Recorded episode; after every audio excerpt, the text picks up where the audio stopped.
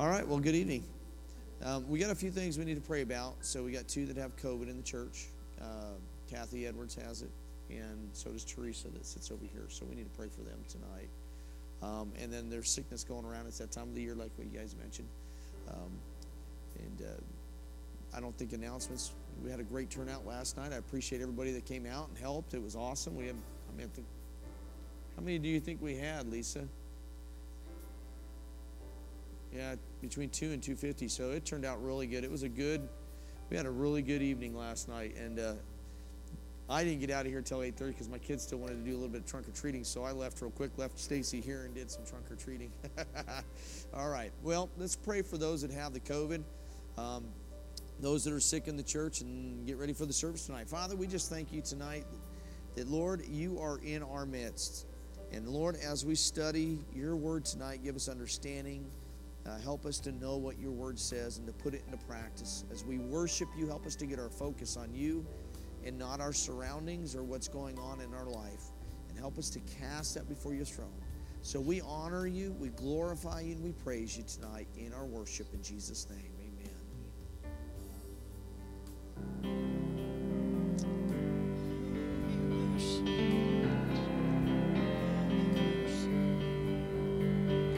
We stand and lift up our hands, for the joy of the Lord is our strength. We bow down and worship Him now. How great, how awesome is He! And together we sing. Everyone sings, yes. Holy as the Lord, The earth is filled with His glory. Holy is the Lord, God Almighty. The earth is filled with His glory. The earth is filled with His glory. We stand and lift up our hands, for the joy of the Lord is our strength. Yes. We bow down we worship him now. How great, how awesome is he. And together we sing. Everyone sings. Holy is the Lord, God Almighty. The earth is filled with his glory. Holy is the Lord, God Almighty. The earth is filled with His glory. It's rising up all around. It's the anthem of the Lord's renown. Yes, it's rising up all around. It's the anthem of the Lord's renown. And together we sing. Everyone sing. Holy is the Lord, God Almighty. The earth is filled with His glory. Holy is the Lord, God Almighty. The earth is filled with His glory. Holy is the Lord, God Almighty. The earth is filled with His glory. Holy is the Lord God Almighty. The earth is filled with His glory. The earth be filled with His glory. Yes, God. Holy is the Lord. Holy is the Lord. Father, we pray tonight that you would just fill this earth with your glory, God. Father, start by Start by flooding this room, Lord. Father, just fill us on an individual level, God. Father, your word says that where you are, your freedom is, God. Father, we want freedom not only in this sanctuary, God, but freedom in our hearts, Lord. Father, we want freedom, Lord, in you. God, just have your way in this service tonight as we praise your holy name, God. Just move in a mighty way among us, Lord. In Jesus' name, amen.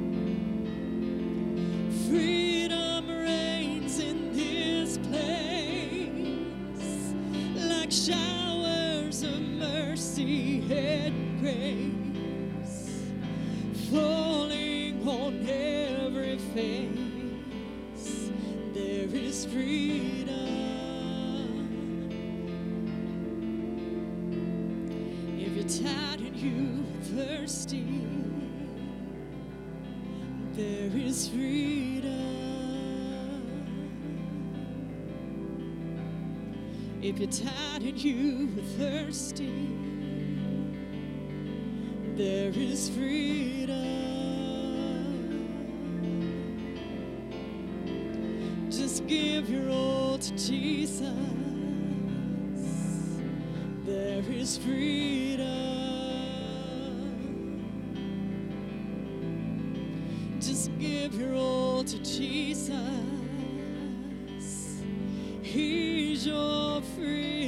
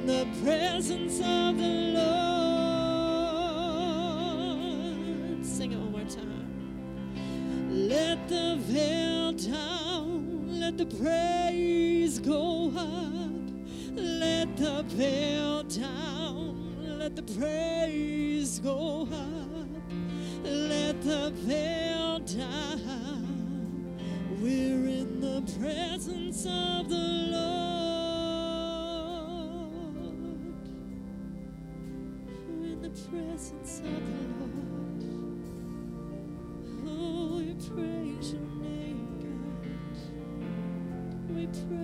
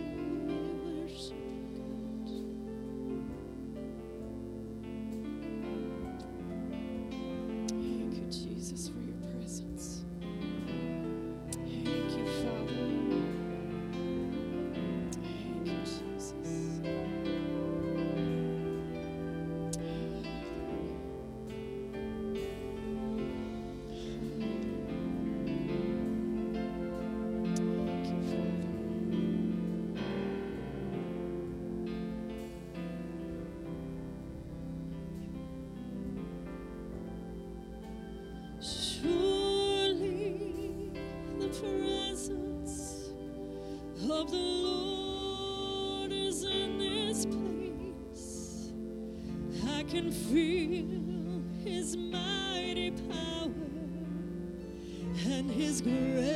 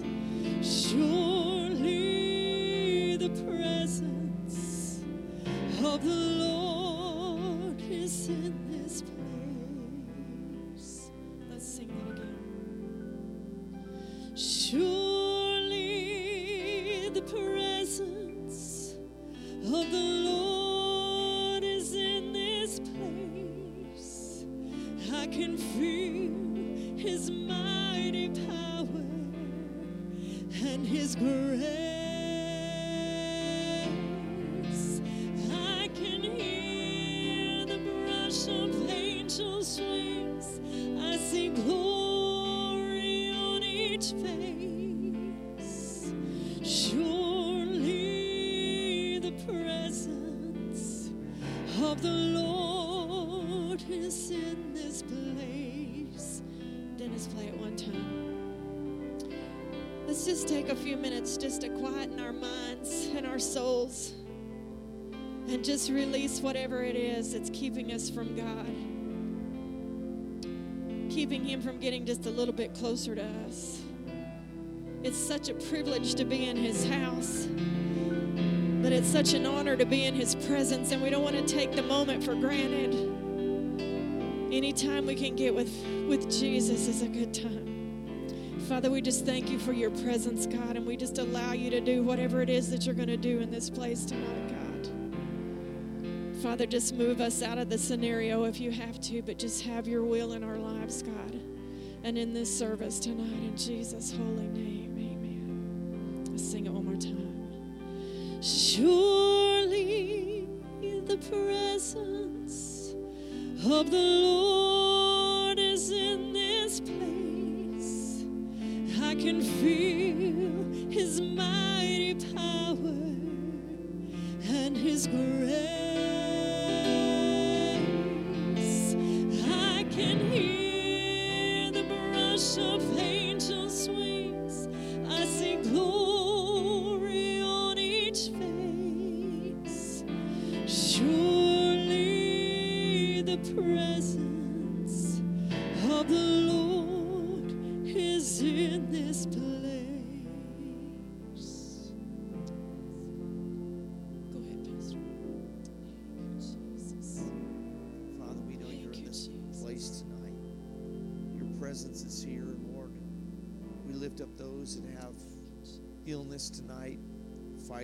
COVID or viruses, sickness, uh, physical ailments.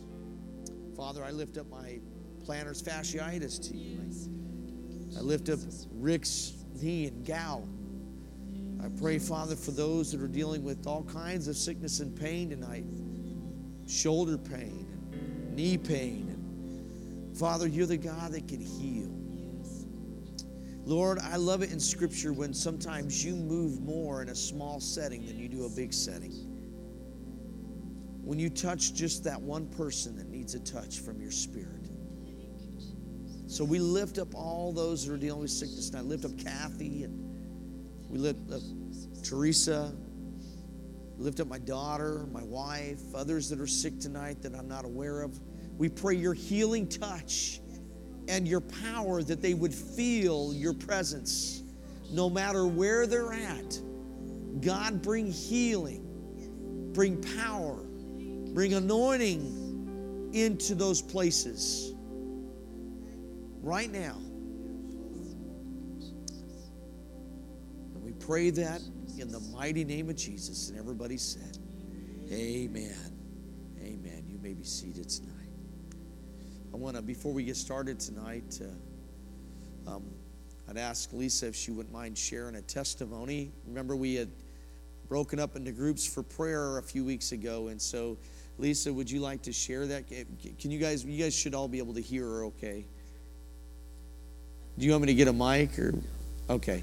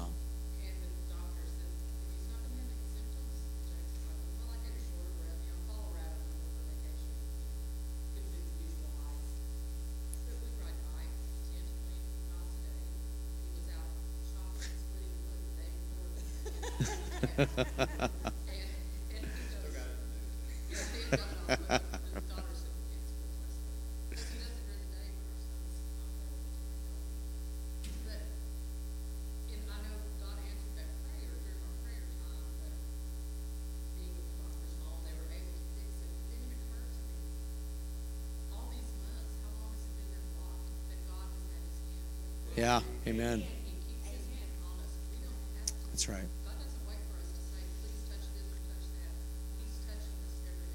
That's right.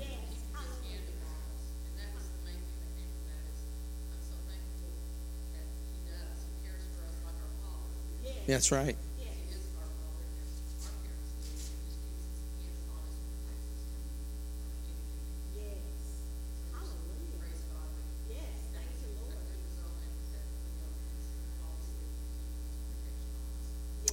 Yeah, amen.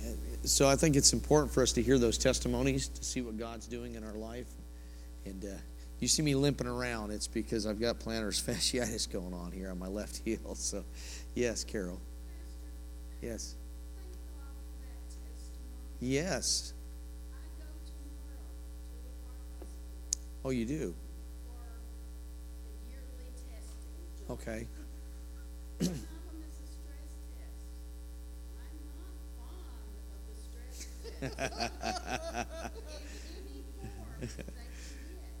yes. Oh.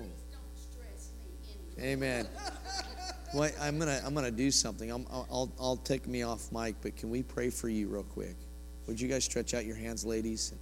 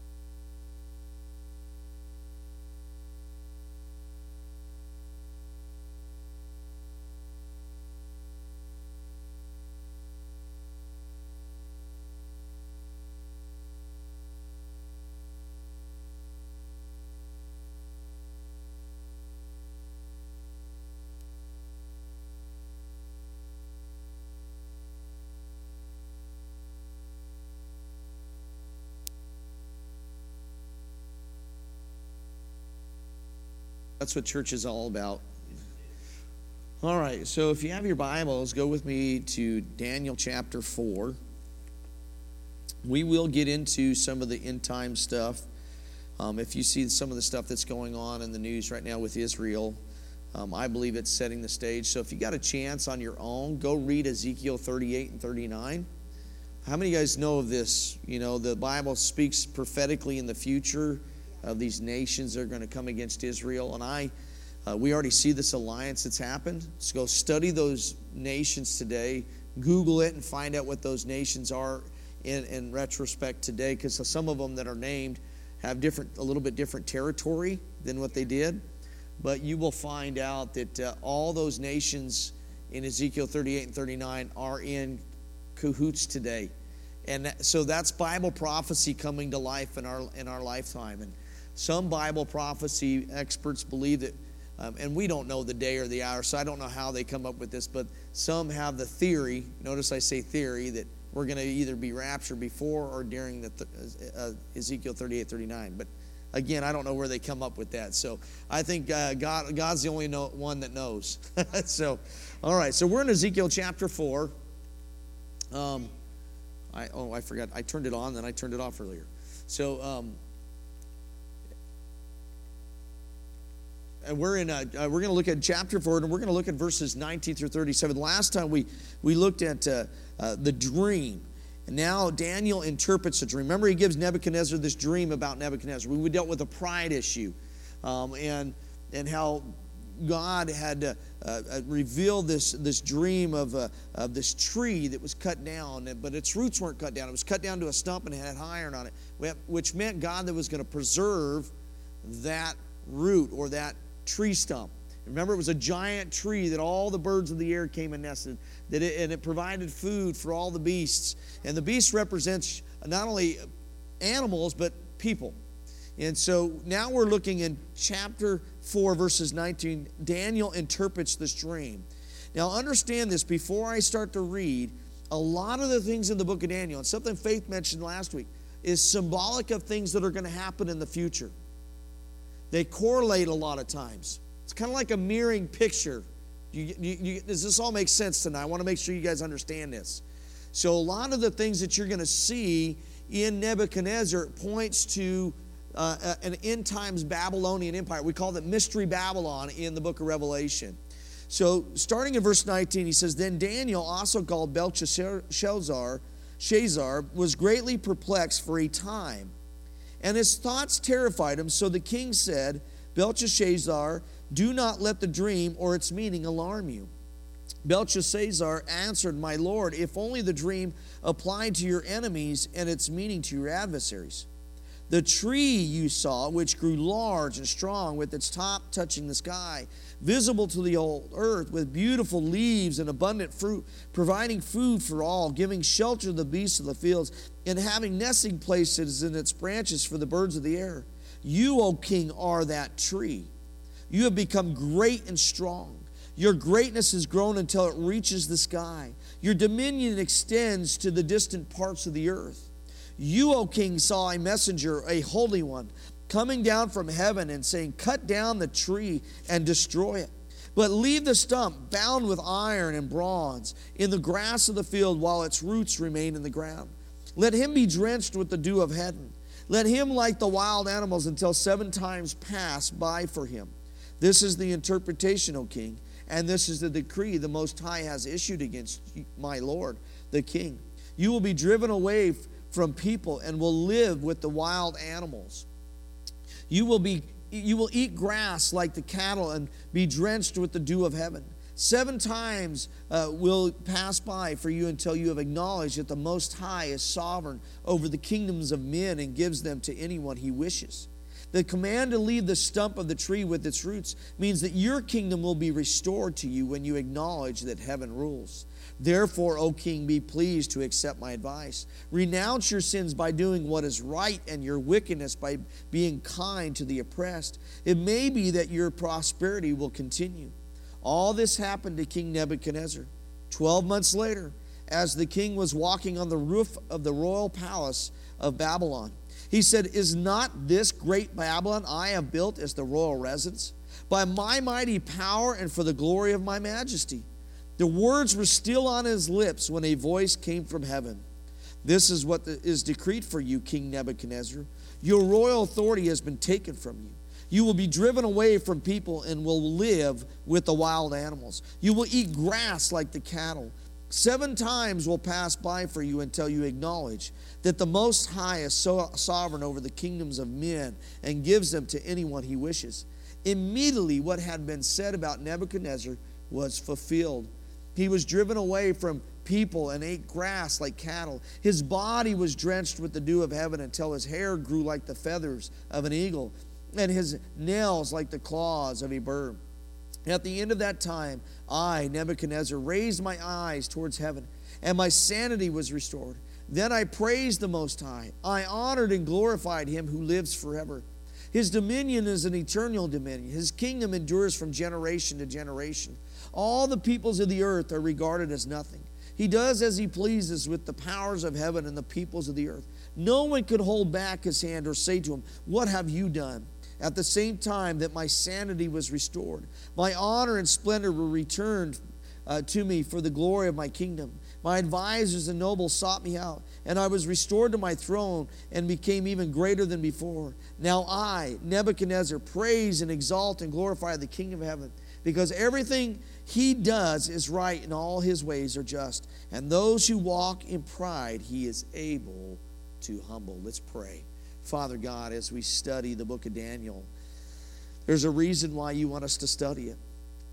Father, I pray that you will give us new insights and understanding tonight, even myself as I, as I teach this tonight. God, we're learning this together. And Father, you said your word is alive and active God, help us to, to, to not only sense the power and the presence of your word, but you speaking to us individually through your Holy Spirit.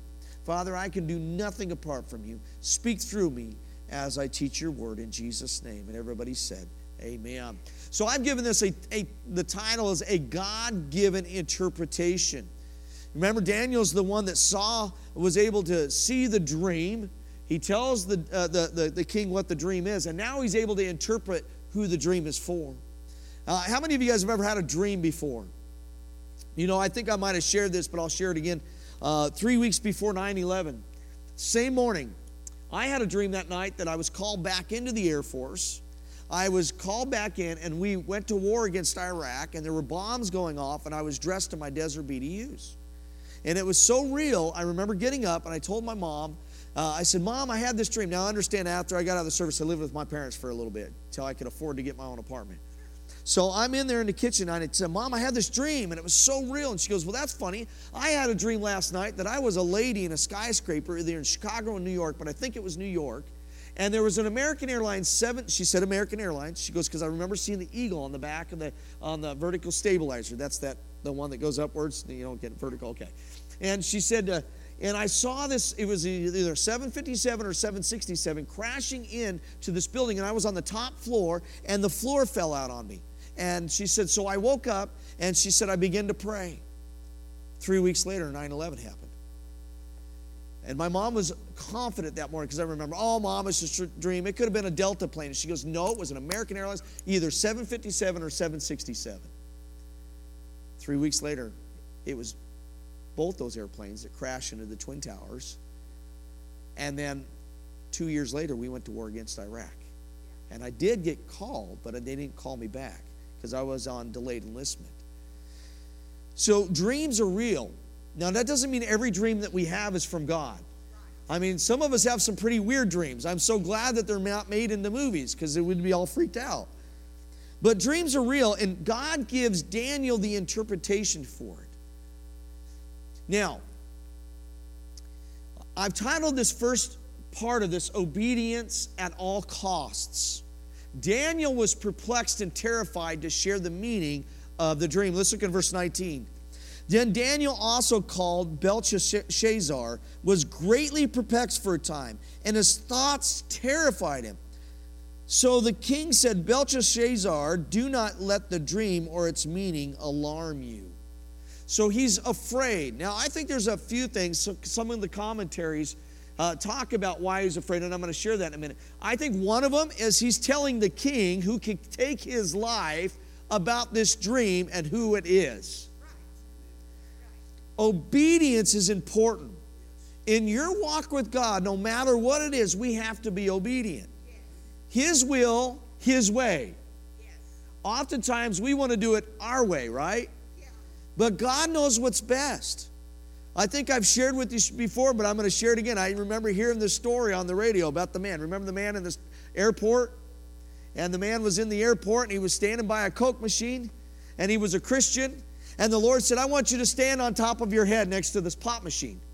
He said, I am not going to stand on top of my head in the middle of an airport next to a pop machine, Lord. This is true story. And he goes, I'm not going to do it. But God kept nudging him. How many of you guys ever been nudged by God and He keeps nudging you until you finally? So he finally does it, and he, he gets looks from everybody. But finally, this girl comes up and she says, Finally, I know God is real. I told God, if you're real, make that man over there stand on top of his head. she ended up giving her life to Jesus right there in the airport. It's true story. So, obedience at all costs, even when it doesn't make sense. The word perplexed here in the Hebrew is Shemam. It means to be appalled, to be stunned or astonished. Daniel is astonished, he's appalled, and he's stunned that this is going to happen to his king. You remember, he's, he's, he's a Jew, but he's grown up most of his life in Babylon. So that's his home now. I like what uh, the commentary says, and I'll, I'll show you who it is. I should have put it at the beginning. He saw the design of the dream and he felt the great uh, delicacy of interpreting it. He was not puzzled by the difficulties of it. He felt for the king and for the nation. And with what force and delicacy does he express the general portent. The dream to them that hate thee, and the interpretation thereof to thine enemies. So Adam C. Clarke basically says that he was concerned for the nation of Babylon and for their king. We need to have a concern for our country. Remember, he's Jewish. He's not Babylonian, but he has a concern for the nation that he's living in. We need to have concern for our nation and where it's headed. We need to pray. So Daniel felt remorse for the king and was terrified of what might become of both the king and the kingdom. So God will ask us to do some things that are both perplexing and scary sometimes. This would be a good time for a testimony time. I'm going to I'm going to do that. Hey, this is a Wednesday night. We can have a Bible study time, can't we? Can I get a test? And anybody ever have a scary, perplexing, scary time that God asked you to do something that you weren't sure was this God or was it me? How about you, Faith, going into the mission field? Notice I put Faith on the spot. I'm, I'm hoping that they can hear, so I'll get as close as I can so they can hear online.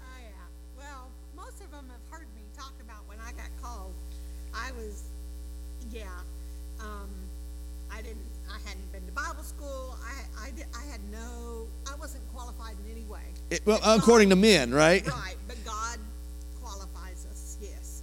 And so um, it was very scary. Um, when He called me, I was in the middle of worshiping in my home, and He and I. I was singing to audio adrenaline's hands and feet. you Yes. know? I'll go where you send me. And all of a sudden the Lord said, Will you really? Will you go? And I, I mean, I literally stopped and looked up. And I'm like, What? Who, me?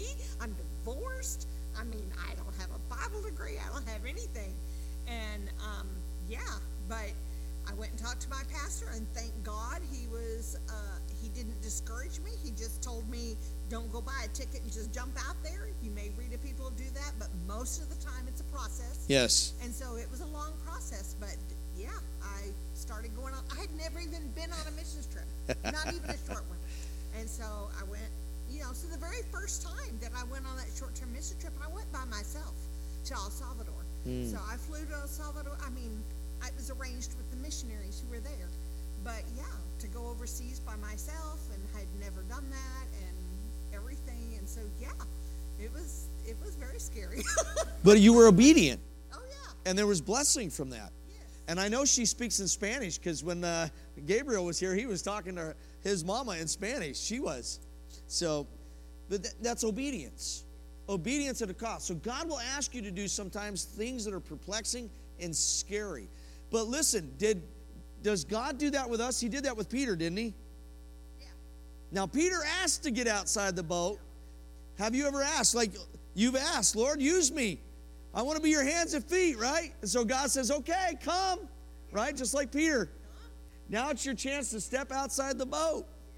What if God wants you to adopt some children?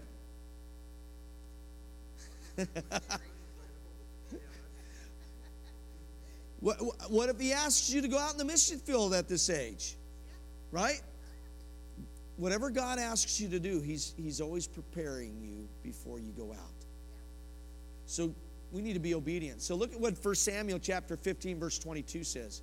But Samuel replied, Does the Lord delight in burnt offerings and sacrifices as much as in obeying the Lord? To obey is better than sacrifice, and to heed is better than that of the fat of rams.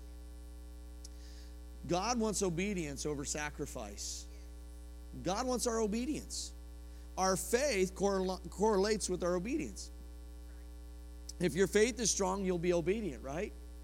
Because faith is what? Trust. It's trust. You're trusting that God is going to supply the need and move you and do what He needs to do in your life. God has done that for us, this move down here, even in the past. God has always supplied the need and taken care of us. I, I'm amazed by what God does. And even I shouldn't be, but I am. Every time He does something, I get amazed by it. I'm going, really? That's awesome. And God's going, well, that's just the beginning, right? We need to think that way. Listen, I had a conversation with somebody just recently. My wife even tells me this. I'm like the half glass empty type guy. And then you always have that person that's the half glass full. And I'm envious of the half glass full because I'm always looking at, okay, I got to count the cost. What's going to happen? Is this really going to happen? And yet God's trying to teach me to think differently. So obedience is better than sacrifice. And that's what Daniel does. He's obedient to the Lord despite what might happen to him. John Calvin said this all true knowledge of God is born out of obedience. Did you see that? All true knowledge of God is born out of obedience. And then C.S. Lewis said, Obedience is the key that opens every door. How many doors do you want opened in your life? Obedience. Now, again, obedience comes from our faith. It's not the works performance. Well, if I if I perform and work hard enough, God's going to be pleased with me. No, it's you believe and you're faithful and you love God, so you want to automatically what? Obey. You see the difference between that? If you're obeying to get God's approval, then it's works. But if you love God already and you've given your life, you're going to automatically obey. It goes back to what James said. We were learning on Sunday night, right? Uh, faith without works is what? Dead. So your faith will be demonstrated by your works, which is obedience. Did I lose anybody there? Was that a tongue twister? Okay. So obedience is the key that opens up every door, every door that God has for each and every single one of us. Obey, obey, obey. And you obey because you love them. You do it because you want to, not because you have to, right? How many of us have kids that they only do sometimes things that they want, not that they want to, but because they have to, right? Well, guess what? we're all kids of God. How many of us do a lot of things because we feel like we have to? And then we beat ourselves up when we don't do it because we think we have to. Instead of doing it because we want to, and if we make a mistake, we make a mistake because we're not perfect. Daniel is obedient, bold, and caring enough to tell the king that he is the man in the vision. Look at verses 20 through 27. So Daniel says here, he says, um, first of all, in the middle of 19 there, my, my chapters break up in a weird way. He says, Belshazzar answered, My Lord, if only the dream applied to your enemies and its meaning to your adversaries. I like that. He's like, Man, if it just applied to somebody else, but has anybody ever given you a word of knowledge? Maybe a harder word of knowledge you didn't want to hear. Go ahead, Faith. I, I need a mic. Hold on. Because there's people listening online. And they have no idea what they're missing tonight. Okay, it's the white taped one. So, so several different times during the process of going on short term and then itinerating to raise money to go for I had people speak words over me, and all of them went together. None of them, none of the people knew me at all, or even knew I was called or what I was going through. None of it. But every one of them had to do with I had to push and I had to keep knocking on the door and pounding on the door until it opened. Wow. Yeah. That's cool. I bet you, Faith, you didn't want to pound on the door. Everything in your flesh was going, but that's not me. Right? It's, it's, and it's hard because you have to trust God to provide those that are going to uh, bring in the funds, that are going to take the pledges. Missionaries, it's one of the hardest things to, to, to, raise funds. I've talked to missionaries, and I'm telling you, because they don't want to feel like they're bugging you, but at the same time, they have to raise a certain amount of budget to go over to the seas. Let me tell you, just to Bolivia alone, my friend Jeremiah and Marjorie uh, Campbell, who were in Bolivia, their budget was, yeah, they're, they're friends of mine. So you know them. Awesome. Really? Oh, that's cool.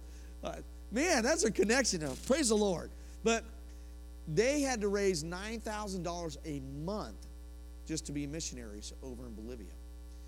So we need to be obedient and bold about it. You had to keep knocking on the door. You have to keep pursuing what God's called you to do. And all of you are called tonight. All of us. You may say, but I'm not in full time ministry. No, but you're a minister. All of you are ministers of the gospel. Listen, they, they've already seen me at Walmart. Right? We ran into Walmart yesterday. Walmart's my place. Pick a place. It could be Atwoods. I went to Atwoods this morning. Maybe that's my other place. I'll start going to Atwoods. I love farms. I love tractors. I mean, I ran heavy equipment for 16 years. Anything with tractors is cool to me, you know. And then my daughter likes cowgirl boots, so I'm like, all right, cool. So I'm going to get her some cowgirl boots, but for her birthday. But so Daniel is obedient, bold, and caring enough to tell the king. Here's the deal nobody cares how much you know until they know how much you care. People want to know that, they, that you genuinely care for them. And that means anything in ministry, all people. And sometimes I miss it, not because I'm, uh, I, I mean to, it's just I get busy. But we need to make sure that we care about people, that we genuinely love them. So you could be the greatest at what you do, but if you don't care about people, how far is that going to take you? You're only as good as the people around you. Did you hear that? You're only as good as the people that surround you. And so we need to surround each other, lift each other up, and build each other up. So going on, verse 20, the tree you saw, which grew large and strong, with its top touching the sky, visible to the whole earth, with beautiful leaves and abundant fruit, providing fruit, uh, uh, food for all, giving shelter to the beasts of the field, and having nesting places in its branches for the birds of the air. You, O king, are that tree. Notice he describes the tree again. He describes to the king what he is. And then he says this You have become great and strong. Your greatness has grown until it reaches the sky. Your dominion extends to the distant parts of the earth. Verse 23 You, O king, saw a messenger, a holy one, coming down from heaven and saying, Cut down the tree and destroy it. But leave the stump bound with iron and bronze in the grass of the field, with its roots remain in the ground. Let him be drenched with the dew of heaven, and let him live like the wild animals until seven times pass by for him. So now he's saying, This is who you are, but now one of the holy ones is coming down from heaven to deal with you. Now that would be scary. Imagine getting that interpretation. Somebody comes up to you and says, This is what God says. Now, I'm real careful about that because we've had a lot of prophets come out. The Bible says in the last day there'll be a lot of what? False prophets. And they'll prophesy this and prophesy that. Test them by the word of God. Test to see if it's God. Test to see if it's confirmed. If, if it's confirmed and confirmed over and over again, then, then you can say, okay, now that doesn't mean they're going to get it completely right. We do the best we can, but they should get most of it right. In fact, in the Old Testament, if you didn't get any of it right, you were stoned to death. Right? But we need to be very careful. I believe in prophecy, I believe in prophetic words. But we got to be really careful on how we receive it and how we give it. We should never do it out of manipulation. And we should be careful how we receive it. Is this of God? When I have a word or a picture for somebody, I always make sure, does this confirm it? Or if it doesn't, if it doesn't confirm it at that time, I tell them, put it up on the bookshelf, write it down, or I'll even write it down for them. If it comes to pass, then it's of God. If not, then cast it and let me know, because I'll be on my knees repenting. And that's how we should be. We should treat those gifts, every gift that God gives us, and we should treat it with reverence. So he gives that interpretation. Look at this. My, one of my mentors, Pastor Larry Reed, said this A good mentor once told me, and that's him, don't surround yourself with those who will tell you what you want to hear, but surround yourself with people who will tell you what you might not want to hear. I got smiles. That's what I love about my little kids. Little kids don't lie. And they call me on the carpet all the time. But, Dad, that's good. Now, I don't always like it. Sometimes I'm like, I don't care, I'm dad. And then God reminds me later, no, I'm trying to correct you in this area. But a lot of times we surround ourselves with people that will tell us what we want to hear. And that's what we're going to do in the last days, right? It says they will go, they won't put up with sound doctrine, but they will surround themselves with teachers that will make their ears itch. The word itch means pleasing. And in fact, if you look that up, it means even stories that aren't even in the Bible. Daniel was willing to tell the truth even if it might cost him his life. Hold your spot here. This is not in your notes, uh, in the notes here. Go with me to Acts chapter 1. Acts chapter 1. I'm going to share something I've shared before, but I want to share it again. Look in verse 8. Acts chapter 1, verse 8. Jesus tells the disciples to go and wait for the gift the Father has promised, which is the baptism of the Holy Spirit, which happened on the day of Pentecost. And he says, But you will receive power, that's that word dunamis or dynamite power, when the Holy Spirit comes on you and you will be my witnesses. Now, under the word witness, underline it, put it to the side. The original Greek word for that is martyr. What is a martyr? Somebody that dies for what? Christ. That's willing to sacrifice. So when you give your life to Jesus and the Holy Spirit empowers you, He empowers you to be a martyr. Or should be, right? Now that we don't understand that here here in the States but overseas they do. I, I, I, I, implore you to go watch a video series called The Insanity of God. Have you ever heard of it? Now, uh, uh, uh, I think his name's David Platt came out with it through their ministry, but it's about a, a, a Baptist missionary. He got his doctorate degree, he went over to the mission field, went to Africa. Oh, and he said, I could have just stayed there. People were getting baptized and saved and getting, we would, we had lines and lines of people. But his kid had asthma. And one of their kids died of asthma. Then God called him to Somalia, and they were over in Somalia. And there were these pastors there. And these pastors only had two or three people that they were pastoring. And they asked him, What degree do you have? And he goes, This is my degree. Because they were under persecution. They were risking their life every day for the gospel, to share the gospel with others. Then they went over to Russia, and there was a man that was in prison over there. He was in prison, and his, his family would come visit him, and it got to the point where he was dying on the table.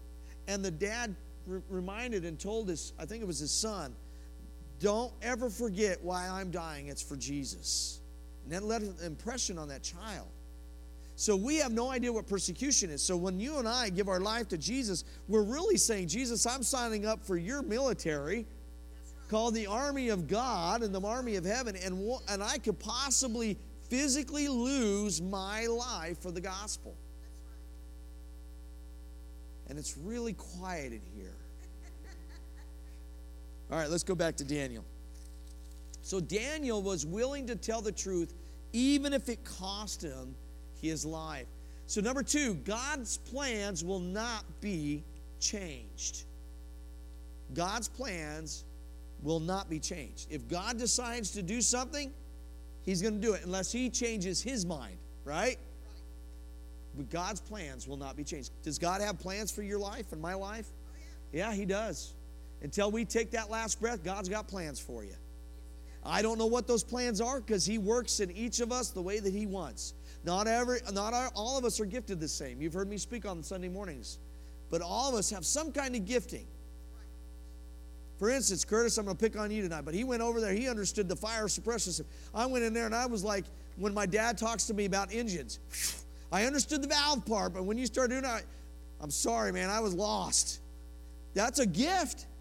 I'm, I'm serious. Not everybody has that gifting to do those things. I'm bringing that up. Thanks for letting me pick on you tonight a little bit. But it's a gifting. Not everybody has those gifts. So God's plans will not be changed. King Nebuchadnezzar was lifted up in pride. Let's look at verses 28 through 30. Actually, let's start in verse 24. He says this real quick. This is the interpretation, O king, and this is the decree. The Most High has issued against my Lord the king. Verse 25. You will be driven away from people and will live with the wild animals. You will eat grass like the cattle and be drenched with the dew of heaven. God must have changed his intestines or something or his digestive system. Uh, to just eat grass, man, for seven years, he would have had to have nutrients. I, I mean, could you imagine walking by? That was the king of Babylon? Look, mom, there's the cow, right? He's chewing cud. God can do that. Verse And then he says, Seven times will, be, will pass by for you until you acknowledge the Most High is the sovereign over the kingdoms of men and gives them to anyone he wishes. Did you get that? God chooses who is in place. We got all upset. Now, I, am not. I'm not going to get political. I'm not going to try to get political. Understand that. I got to be real careful about all that stuff. But whoever God puts in place is in place. Whether, however it happened, whether it was wrong or right or whatever, God chooses who He puts in place. We may not agree with it because I don't agree with a lot of stuff. I'm just going to, if you want to ask me my own political views afterwards, you're welcome to. But I'm telling you, God puts people in place for a reason. That's right. That's right. Sometimes it's to wake people up, sometimes it's because of judgment. And I think our nation has turned our back on God, and God is trying to get our attention. Do you know how many churches were full of people after 9 11? Churches were full of people. But how many of that was not true repentance? Because it didn't last very long. So going on now, he, he mentions the word seven times. Again, what's the number seven? It is accomplished. It is what? Finished. So God does things with the numbers. Verse 26 the command to leave the stump of the tree root with its roots means that your kingdom will be restored to you when you do what? Acknowledge that heaven rules. When we become prideful, that's when God begins to cut down the tree. Until we come to a point where we admit, God, I didn't do it. I'm not the one that has the ability. You're the one that gave it to me. You get the glory. God will not share his glory with another. Everything we do needs to give God glory. Uh, there's times I've missed it and said, okay, God, forgive me. I give you glory, no matter what it is. I remember I uh, I got to tell you this real quick story, right? I like stories. You hear me? I'm, I'm, so when I ran equipment for Tulsa County, I was all excited and I was getting prideful and I, man, I'm really getting good at this, running this Gradall and getting the ditches.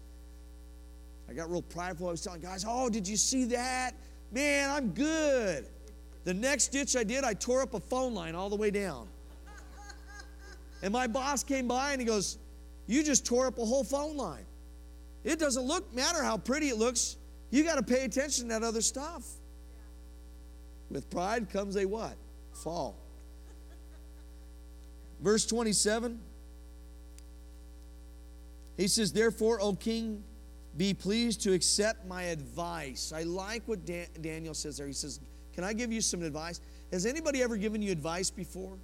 How about your parents? My parents still give me advice. You'll never stop being a parent. When, when my parents give me advice, I listen to it. That, and there have been times I haven't listened. Now, that doesn't mean always it's right, but there's been a lot of times I will listen to it, I'll judge it. And that's what he's doing. How about a suggestion? May I give a suggestion to you? Right? They give you a suggestion. So that's basically what he's doing. He says, uh, Be pleased to accept my advice. What's he say? Renounce your what? Your sins, the sin of pride, by doing what is right and your weakness of being kind to the oppressed.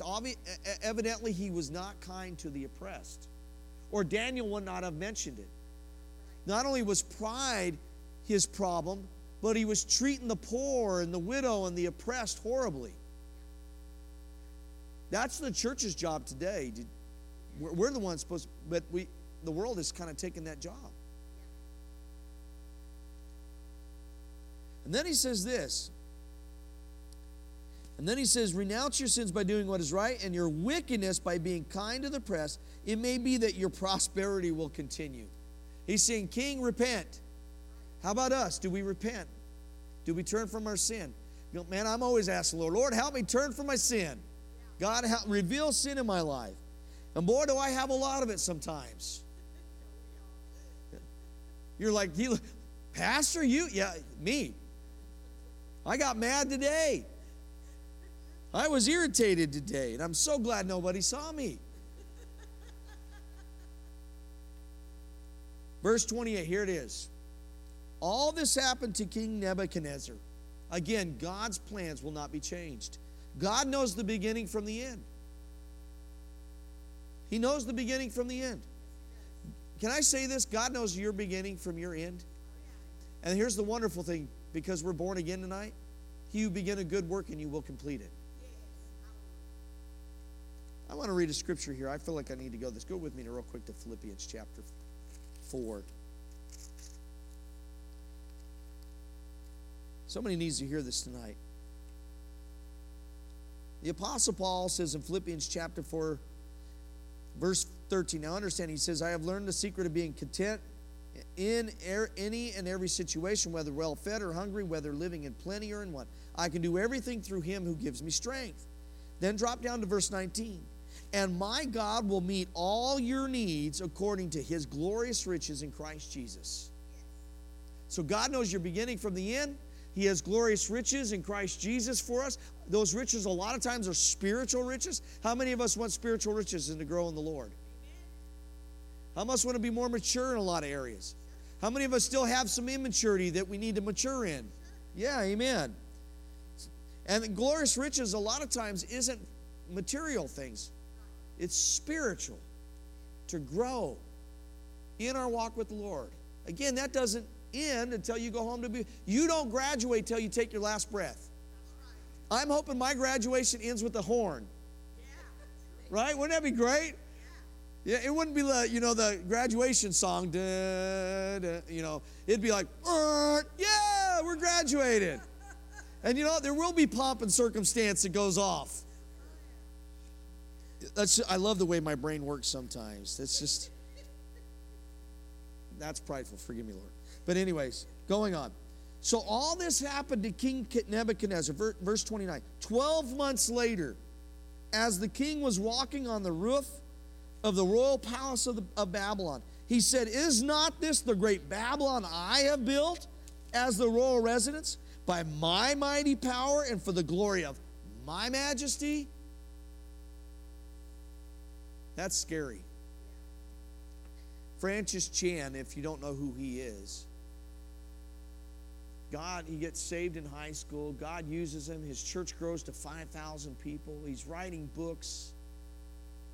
In man's eyes, that would be a successful ministry, right? He thought so. He said until he was walking through an airport and saw a cutout poster of himself with a big smile in his book. And he realized this is not about Jesus, this has become about me. He stepped away from his 5,000 member church went to the mission field.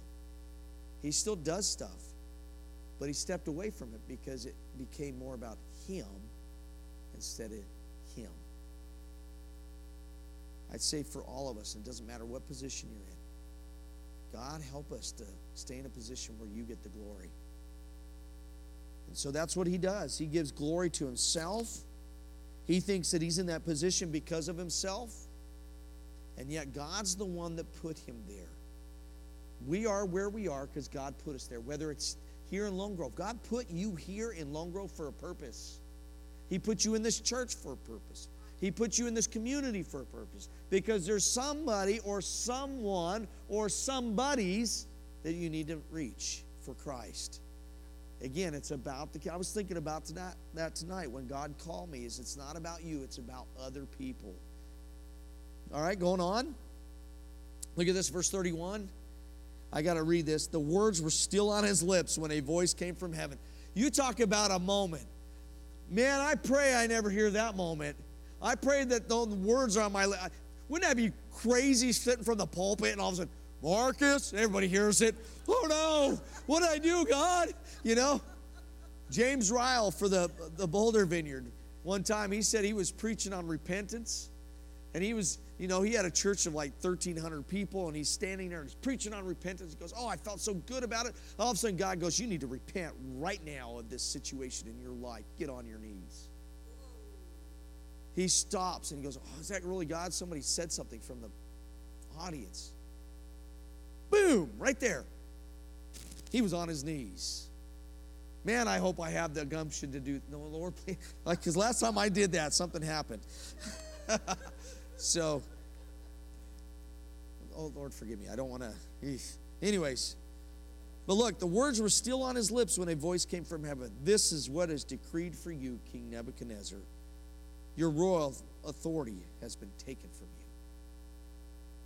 That's a scary thing. Pride is how people fall. Pride is how Satan fell, and pride is how this king fell. Now it's interesting. I want you to see a correlation here about the king of Babylon and Satan. Listen to this. This is Isaiah 42 8. I am the Lord, that is my name. I will not yield my glory to another or my praise to idols. In the same way, you who are younger, submit yourselves to your elders. All of you clothe yourselves with humility towards one another, because God opposes the proud but shows favor to the humble. I like grace, the same word. Humble yourselves, therefore, under God's mighty hand, that he may lift you up in due time. Cast all your anxiety on him because he cares for you or is concerned about you. Now turn with me to Isaiah 14. And we're going to close with the scripture tonight, and we'll, we'll, we'll pick back up where we left off. But go with me to Isaiah 14. I want you to see the correlation between King Nebuchadnezzar and Satan. Can you guys see it? Isaiah 14, verses 1 through 17. All right, here we go. Isaiah 14. The Lord will have compassion on Jacob. Once again, he will choose Israel and will settle them in their own land. I hope I got the right one. Just give me a minute. Yeah, da, da, da, oh boy, did I get it right? Yep, that's it. Okay, good. Sorry. I wanted to make sure I had the right scripture because sometimes I'll put it backwards. Is that dyslexia when you do things backwards? Okay. Good thing I had my shoes on right today. So the Lord will have compassion on Jacob. Once again, he will choose Israel and will settle them in their own land. That's what's happening today, right? Prophetically speaking, he did that. He settled them in their own land. Aliens will join them and unite them with the house of Jacob. I wonder if the aliens refer to the, us. Well, anyways, I don't know. Nations will take them and bring them to their own place. And the house of Israel will possess the nations as men servant and maid servants in the Lord's land. They will make captives of their captors and rule over their oppressors. On the day the Lord gives you relief from suffering and turmoil and cruel bondage, you will take up this taunt against the king of Babylon. Now listen how the oppressor has come to an end, how his fury has ended. The Lord has broken the rod of the wicked, the scepter of the rulers, which in anger struck down peoples with unceasing blows, and in fury subdued nations with relentless aggression. All the lands are at rest and at peace. They break into singing. Even the pine trees and the cedars of Lebanon exult over you and say, Now that you have been laid low, no woodsman comes to cut us down. The grave below is astir to meet you at your coming. It rouses the spirits of the departed to greet you. All those who were leaders in the world, it makes them rise from their thrones. All those who were kings over the nation, they will all respond. They will say to you, You also have become weak as we are. You have become like us. All your pomp has been brought down to the grave, along with the noise of your harps. Maggots are spread out beneath you, and worms cover you. How you have fallen from heaven, O morning star, son of dawn. Now, let me say something. The word O morning star is the word Lucifer. You have been cast down to the earth. You have once laid low the nations. You said in your heart, I will ascend to heaven. I will raise my throne above the stars of God. I will sit enthroned on the mount of the assembly, on the utmost heights of the sacred mountain. I will ascend above the tops of the clouds. I will make myself like the Most High. Let's read verse 15. But you were brought down to the grave, to the depths of the pit. Let's keep reading on. Those who see you stare at, at you. They ponder your fate. Is this the man who shook the earth and made the kingdoms tremble? The man who made the world a desert, who overthrew its cities and would not let his captives go home. Most commentaries will say this is not only a, a word about the king of Babylon, but of Satan himself. I find it interesting. Go read the book of Revelation. In the, in the book of Revelation, it says Mystery Babylon. Now, Babylon today, you can look it up, go onto YouTube. There's a really good Christian archaeologist, and he goes in there the foundation of the Tower of Babel, that's where they get the word Babylon from, is still there today. And it reads exactly like the Bible says 90 meters by 90 meters. That means this tower was about 300 feet tall. It was a big tower. And they call them uh, um, ziggurats. So they go up in stairs and they have a little house at the top where they meet the gods the, the, the, in the heavens, is what they call it.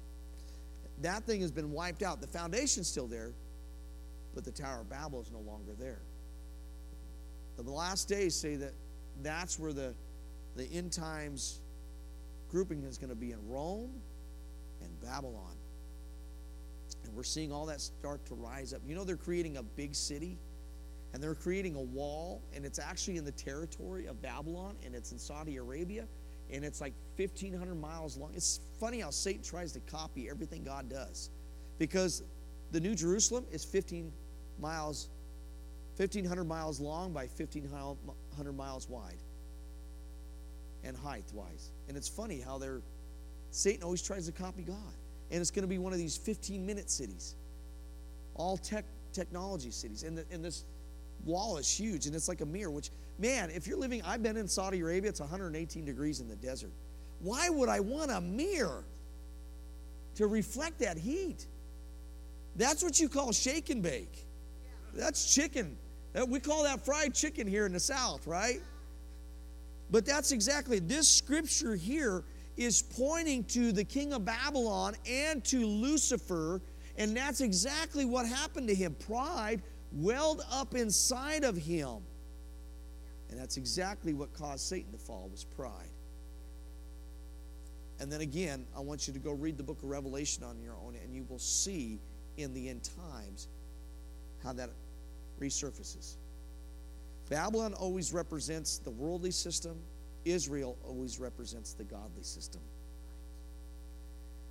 Something else, real quick, before we close. I want you to go Google this. How many of you guys like to Google YouTube things? You know the you know the, the, the golden mosque that sits on the Temple Mount?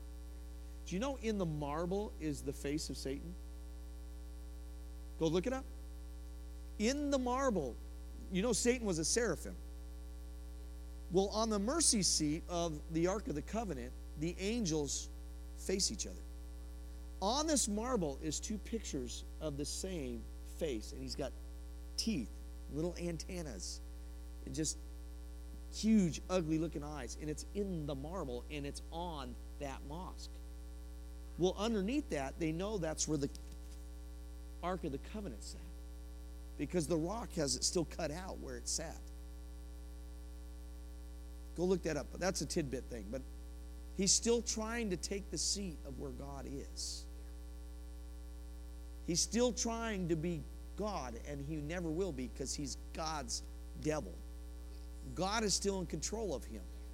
And he can't do anything unless God allows him. So if that tells you anything, if greater is he that is in us than he that is in the world, and if God is for us, who can be against us? How does it make you feel? That Satan is God's puppet. He really is. He can't do nothing without approval from God. Remember Job? So if this encourages you tonight, look at the king of Babylon. What did he do to Nebuchadnezzar? Oh, really? You think you're you, you think you're powerful and mighty? Some of these kings around the world, these elite guys, they think they got it all together. They think they got this plan of saving the planet and doing all this stuff. Whether that gets us kicked off of YouTube or Facebook, I don't care. Because they're so woke, anyways. Listen, I'm not a woke person. All this stuff that they're teaching today, it's anti biblical, it's against the Bible. If they don't like the Bible, oh well, that's what the Bible says. But all that stuff that's happening, it's still Satan. That's what King of Babylon did. It's pride. It comes down to pride. All right, let's close. Father, we thank you for tonight. We glorify you. I thank you, Lord, for the testimonies and just sharing uh, the stories. And Father, your word is true.